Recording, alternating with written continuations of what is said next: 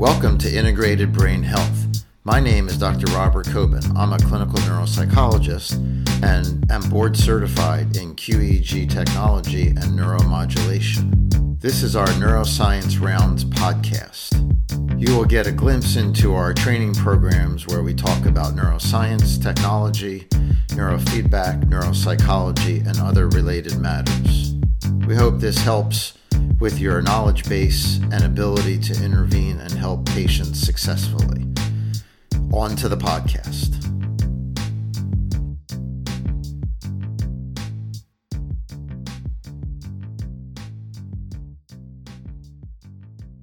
Hello, welcome to Neuro Rounds. This is round 26. My name is Dr. Christy Snyder calling, and today we will be talking about autism. So a brief overview of um, some of its risk factors, some neuroanatomy, and then we'll go over three case studies uh, from here, integrated brain health. So autism is a spectrum of disorders and is characterized by impairment in social interaction, communication, and restrictive, repetitive, and stereotype patterns of behavior, interests, and activities. So there are some signs of autism, um, inability to relate to other children or adults, um, poor speech or lack of speech, inappropriate laughter or crying, oversensitive or undersensitive to sound, um, also textures and touch. Um, play with toys inappropriately, often focusing on the details, so the wheel of a car. Um, you don't play with them appropriately and uh, do imaginative play. Some autistic children had difficulty learning and had signs of low intelligence. Um, others have high intelligence, can learn quickly, um, especially in very specific interests. Um, if they have trouble applying what they know in a social situation and adjusting to social situations. Um, so they might know a lot about World War II and can talk to you a lot about it, um, but it'll be kind of inappropriate in a social context or something. So, some autism characteristics of social communication interaction um, problems you might see. Um, they fail to respond to their name. This is like in children, uh, toddlers. Uh, so, signs that you're looking for in, in your child. They fail to respond to their name. They resist cuddling and holding, but they prefer to be alone, uh, retreating into their own world. Poor eye contact and lack of facial expression um, doesn't speak or has delayed speech, um, or they could have speech and then lose it. Uh, they can't start a conversation or keep one going. Uh, they speak with an abnormal tone or rhythm and may have a sing song quality. Uh, we, we have a, a one uh, patient here that has that sing song quality in particular. Um, they repeat words or phrases verbatim, so you say something and they'll repeat it back, but they don't know how to use it appropriately in a conversation. Um, they don't understand simple questions. They don't express emotions or feelings. They don't point at objects or bring attention to it as a group or in a social setting. Um, they'll be passive or they could be very aggressive and disruptive, very oppositional. And they'll also be uh, have trouble recognizing nonverbal cues, interpreting um, people's facial expressions, body positions, uh, tone of voice. So pick, pick it up on irony and sarcasm. They're not very good at. Uh, patterns of behavior that you'll see, uh, you have limited repetitive uh, patterns of behavior, interest, activities. Um, so it could be performing repetitive movements such as rocking, spinning, hand flapping. Um, activities that could cause self-harm such as biting or head banging. Uh, they'll have specific routines or rituals that become disturbed so you can't change up anything. And they'll have problems coordinating um, with odd movements or clumsiness. They'll be fascinated again with very specific objects uh, or details of objects like the wheels of a car. Uh, they'll be unusually sensitive to light or touch, sound. Or might be indifferent to pain or temperature. Uh, they don't engage in imaginative uh, play. They'll fixate on an object and have very specific food preferences, only eating a few foods, not liking foods with specific kind of textures. So the rate or incidence of autism has skyrocketed since the early 2000s. Um, and as of 2021, the rate was 1 in 34 boys in America, or 1 of uh, 144 girls. So boys are much more likely to have autism than girls. Um, it can be diagnosed as early as two years old, and usually by four years old it's diagnosed. They're unsure exactly what causes autism, but it's likely a combination of genetic factors um, 80% genetic, 20% environmental, and 1% maternal factors. Um, some of the genetic um, links they found is possible link to chromosome 16, where you can have additions or deletions that cause different kind of phenotypes of autism. Um, but even if you have a genetic predisposition, you might not necessarily get it unless you also have this combination of environmental and everything else. Um, some of the maternal factors um, and perinatal factors is extreme preterm babies born before, born before 26 weeks, advanced parental age, um, exposure to pesticides, toxins. And if you have one child with autism, your chance of having another child with autism is increased. So, oftentimes, children will show signs of autism within the first year of life. Um, you can see this in early infancy, uh, the reduced eye contact, and they don't respond to their name. So they'll just kind of avoid eye contact with you. Um, and other children will appear to develop normally at first, and then they'll have a very stark regression between 18 and 24 months where they'll suddenly become withdrawn, lose language skills, and um, they've already acquired. And you usually see this by the second year. One of the most common findings about the neuroanatomy behind autism is an enlarged brain. So they, what they find, what they're finding is an accelerated brain development in years two to four. So you can see the autism case here, larger brain than the average uh, unaffected, typically developing child. So it'll grow exponentially faster from six to 12 months, and in year two, it increases much faster. Specifically, the amygdala it grows very fast up until five years old, and then there is a decline. So, uh, in children, there's an enlarged amygdala, but in adolescents and adults, the amygdala is smaller than the average. One interesting study I read um, related to this is that they think autism is related to too many synapses, so too many connections. So, one uh, important way of learning is infants and babies have lots of synapses, and learning is about synaptic pruning or getting rid of the connections that you don't need. What they're finding in autism is that that's not happening, and they have far too many synapses. And they think that that might be due to an excess of protein mTOR, and that disrupts the synaptic pruning process. So there's this medication called rapamycin um, that they're using in mice, and it uh, restores, uh, it inhibits mTOR, and it restores normal synaptic pruning. And it appears, at least in the mouse model, to alleviate uh, symptoms of autism So this is an exciting drug possibility that they're just now getting into uh, clinical trials of. Uh, but I think right now they're still kind of in the animal phase. So hopefully soon at some point we'll see that. So there's some possible uh, phenotypes. So autism is a, a, spectrum and it affects everyone differently. So there's no typical case of autism per se because it's such a um, kind of gestalt um, syndrome, but there are some phenotypes that, that people see. So if you have a deficit in social language processing and social attention, you'll see abnormalities in the frontal gyrus, Broca's area, superior, superior temporal sulcus, and Wernicke's area. And you see impairments in social behaviors, you'll have ab- abnormalities in the frontal lobe, superior temporal ro- uh, lobe, uh, parietal cortex, and the amygdala again. Uh, if you have restrictive repetitive behaviors, you'll have abnormalities in the orbital frontal cortex and the caudate nucleus. Um, you've also seen this um, in OCD, generalized anxiety, and schizophrenia. So that caudate nucleus is important for a lot of different disorders that we had discussed previously and that we will discuss going forward. Um, if there are problems with, uh, in autism, there's lots of problem with uh, interpreting faces. So poor face emotion processing and what they've seen is that the fusiform face area, which is usually active when we're interpreting faces and emotions in faces, is active in a normal person, but in someone with autism, there's almost no activity, activity at all in this area. Um, so bilaterally, especially in the left side, they found. Uh, poor verbal processing and communication, they've linked that to more symmetrical brains. So we've talked before about how the different hemispheres are lateralized or specialized for different kinds of things. So the left side is important for language processing. The right side is important for spatial attention. Uh, what they find in autistic individuals is that they have more symmetrical brains. Uh, because of this, they tend to be uh, more left handed than right handed. Um, but so they don't have as much language processing in the left hemisphere, and so that might be related to their poor language processing. You also see hypo or low activation in the uh, inferior middle frontal gyrus, left angular gyrus, and the anterior cingulate cortex. And that's also related to their poor response monitoring. So when something happens, they, they don't really know that it's wrong or know how to put it into context.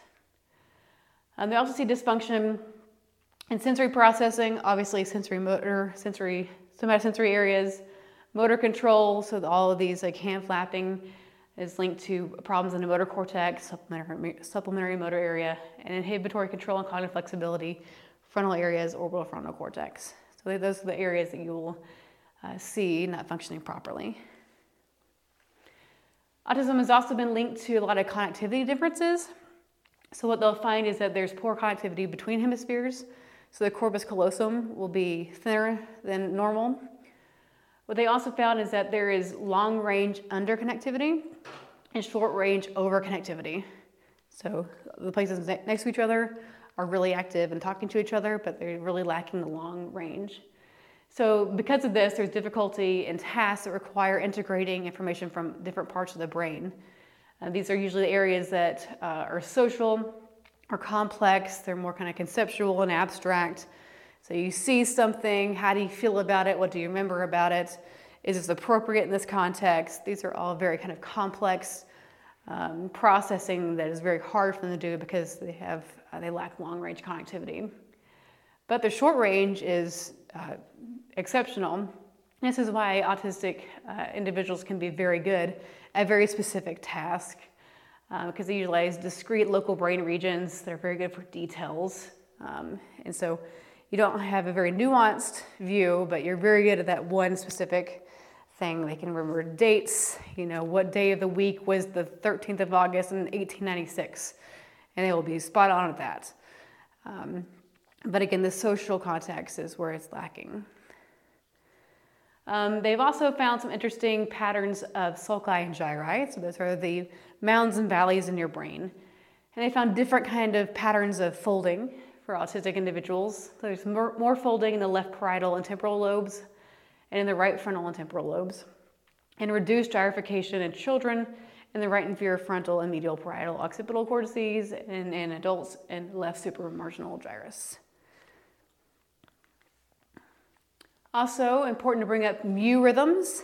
Uh, so, mu rhythms um, can be seen, they're a, in the alpha frequency between 9 and 14 hertz. They're usually observed over areas C3 and C4. And these is usually suppressed when you're executing an action, you're thinking about an action, or you're watching somebody else um, perform an action. And it's believed that these mu rhythms are uh, representing mirror neuron activity.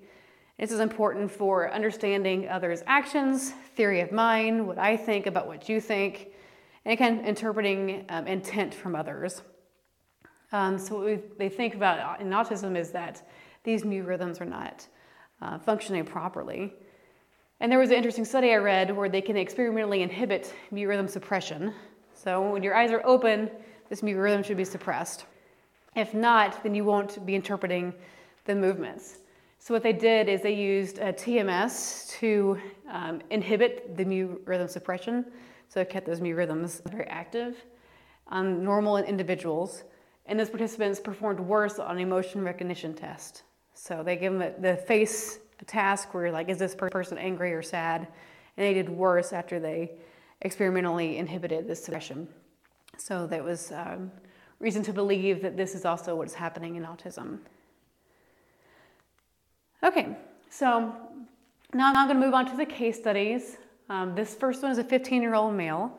He was previously, diagnosed with ADHD and dyslexia, and so his parents brought him in for possible dyslexia. His symptoms were reading, spelling, comprehension, word recognition, attention span, basic life skills, uh, motor task, lying, but also a red flag that here sensory sensitivity to textures, was introverted, introverted and socially awkward. So that's your kind of red flag that maybe it's not just ADHD and dyslexia, maybe there's something autism going on. Now, his mother took prescription drugs when she was pregnant, Um, there were some studies I read that linked SSRIs to autism uh, because serotonin is really important for uh, social functioning. So if you take these when you're pregnant, it could disrupt the fetal development of serotonin pathways. Um, I don't know that that's what she took, but um, if she did, that might be a link. She experienced preeclampsia, high blood pressure, and had an emergency C-section. The patient was jaundiced at birth, had an infection, and spent three days in the NICU. Uh, so there was some perinatal um, events for this individual. Developmental history, uh, toilet training was delayed, cl- completed by seven years. He also had problems with fine motor movement, sensory issues, narrowed interest. He's fascinated with cars and wheels. He would line his cars up and didn't want anybody to touch them once they were all situated. He knew a lot about cars and NASCAR drivers, so they're very narrowed interests. So these should be red flags that even if you think you're coming in for one thing, that might necessarily be the problem. He took a battery and neuropsychological tests. Um, there was below expectations in attention concentration, graphomotor speed, sustained attention, visual attention, executive functioning for mental switching and visual problem solving. He also had verbal reasoning for expressive language and language memory uh, was a problem, and the perceptual reasoning for facial recognition and social processing. So these are again related to autism that should uh, kind of alert you. His scores on achievement tests were uh, below average for reading, writing, and math. And there are also some differences for working memory, verbal, perceptual, intellectual reasoning, vision motor uh, integration, and visual route memorization. So our diagnosis was autism and with specific learning delays in math, reading, and writing. So even though he comes in with one diagnosis of ADHD, which is oftentimes uh, overdiagnosed, when he came to us and did all the testing, we uh, diagnosed him with autism. So these are from independent component analysis we did. Again, these um, dots are the dipoles that are indicated that are contributing independently to his EEG. And so what we see here is a lot of visual processing back in the occipital lobe. And you see a lot of this somatosensory, uh, somatomotor area, uh, sensory motor area indicated. So again, visual processing, sensory motor, some language processing, and the eyes closed. The eyes open, you have the cingulate, um, cerebellum indicated, again, visual processing, um, some sensory motor and premotor areas. So this would correspond with his symptoms and his neuropsychological test. What we also found with this individual are mu rhythms. So these are um, the dark red are three standard deviations above uh, normal. He's comparing against the age matched norms. So this is the eyes closed, this is the eyes open. So when your eyes are open, you should see it, this activity being reduced. This is not what's happening. So we have right over C3 and C4 here. You can see it in the eyes closed, and then it actually gets worse with the eyes open. It's pretty characteristic of mu rhythm. So this was his uh, protocol. So obviously we want to inhibit those alpha uh, frequencies that were indicated. We want to work with the mu rhythm, which is over these regions here in the sensory motor strip. And then we also indicated from the ICA analysis a lot of visual processing errors. Um, so areas. So we want to work on this whole area here. So he did with one protocol, there was a lot of improvement for this individual. So this is what I just showed you with the initial EEG. For his follow-up EEG, just 12 sessions later, we see a reduction of the, of the mu rhythm. Um, and the eyes closed and eyes open that was reduced. I mean, still there a little bit, but a lot of improvement. As I mentioned before, for autistic individuals, they have problems with long range connectivity. And it's indicated over here in the, in the diameter section. And what we found after just one protocol is that it was improved by 24%. So that's great. This is also indicated in um, his neuropsychological follow-up test. So um, picture span uh, was a working memory test, simple search, processing speed, word class, following directions, sentence assembly, test of language skills. They all improved. Um, initial is the blue, follow-up is the orange. Uh, so lots of beautiful improvement there. Also, uh, um, measures of social communication and interactions were also improved from the first to the second um, EEG. So that was just in one uh, protocol. So that was a really great case uh, that showed improvement. This is a different case.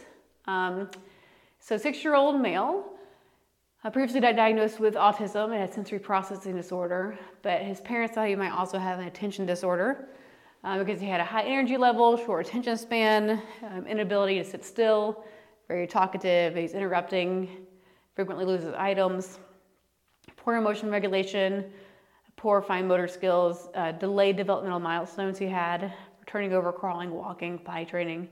He also, interestingly, had uh, sensory issues with textures in both foods and clothes and doesn't like loud sounds. And then he struggled with social cues. So those are your red flags there, even though he was already diagnosed with autism. His neuropsychological test uh, showed that he had problems with sensory motor functioning, attention concentration, verbal understanding for spoken paragraphs, so again, he can't really relate to language, social perception for facial expressions. Um, his achievement tests were below average for, um, or delayed by two years for oral reading and uh, reading fluency. He also had trouble with a lot of motor skills, so finger tapping, a motor speed, had a trouble inhibition and writing expression. And then his parent report indicated poor self care, social skills, emotion regulation. And then the clinicians noticed that he uh, scored very highly on uh, scales of autism. Our diagnosis was autism with specific delays in reading and also a generalized anxiety disorder. So, what we found for this individual um, again, a lot of visual processing problems. This is in the region of the corpus callosum um, for eyes closed, eyes open. Again, a lot of visual processing, some sensory motor here, uh, motor, depending on where that is, it might also be some attention issues in that region indicated. So for this person, we really wanted to get the front talking to the back. So it's a completely different protocol that we saw for the last person, but we need to get the front working. So for his attention issues, um, again, sensory motor strip, uh, back here we have uh, personal awareness, so being aware of what's going on. So we really want to get the front and back talking to each other.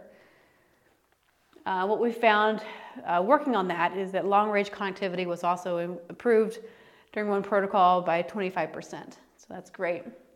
And the parent reports and, uh, reported some improvements in black and white thinking, uh, emotion regulation, better phonics reading, better attention span, fewer meltdowns.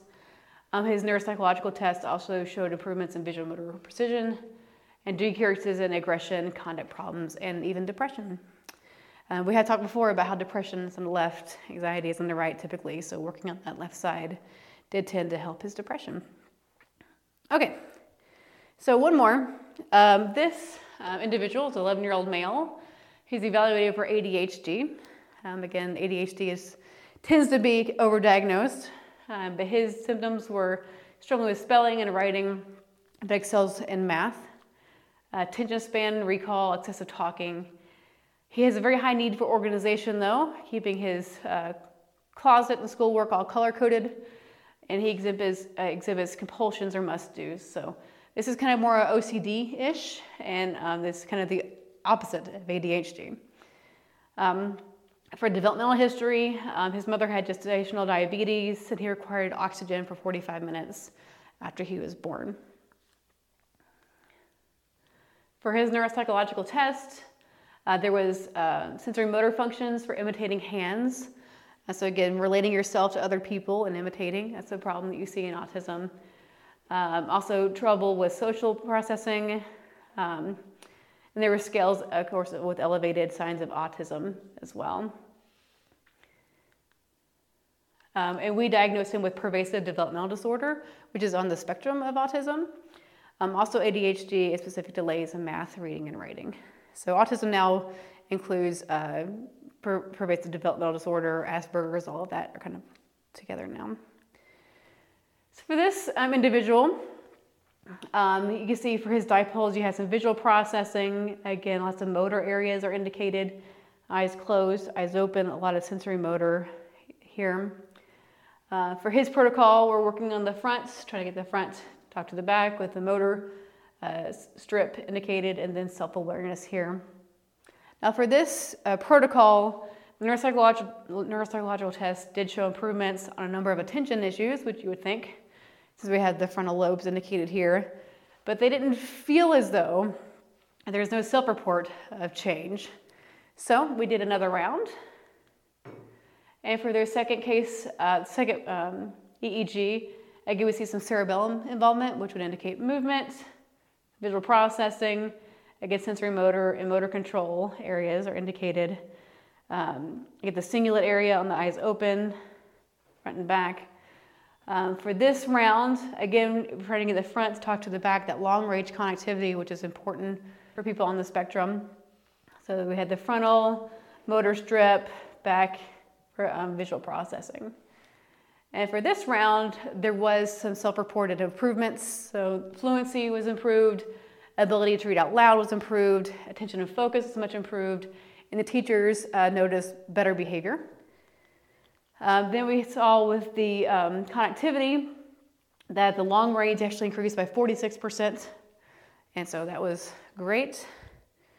And also on some neuropsychological testing, you have phonological processing and letter fluency increased a lot. So here the initial is the blue, and the after protocol two is the orange. And then we also found some improvements in memory, recognition, and immediate. So that one took a little bit longer, um, and he's still one of our patients, and he's, he's doing very well.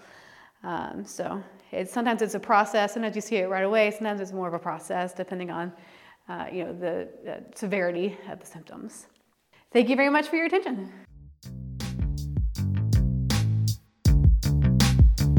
Thank you for joining us today. Feel free to subscribe to the Neuroscience Rounds podcast for future episodes. You might also enjoy our sister podcast, Let's Head On, with myself and Dr. Ann Stevens, where we discuss the interaction between neuroscience, neuropsychology, and physical and mental well being. Please feel free to reach out to us at integratebrainhealth.com.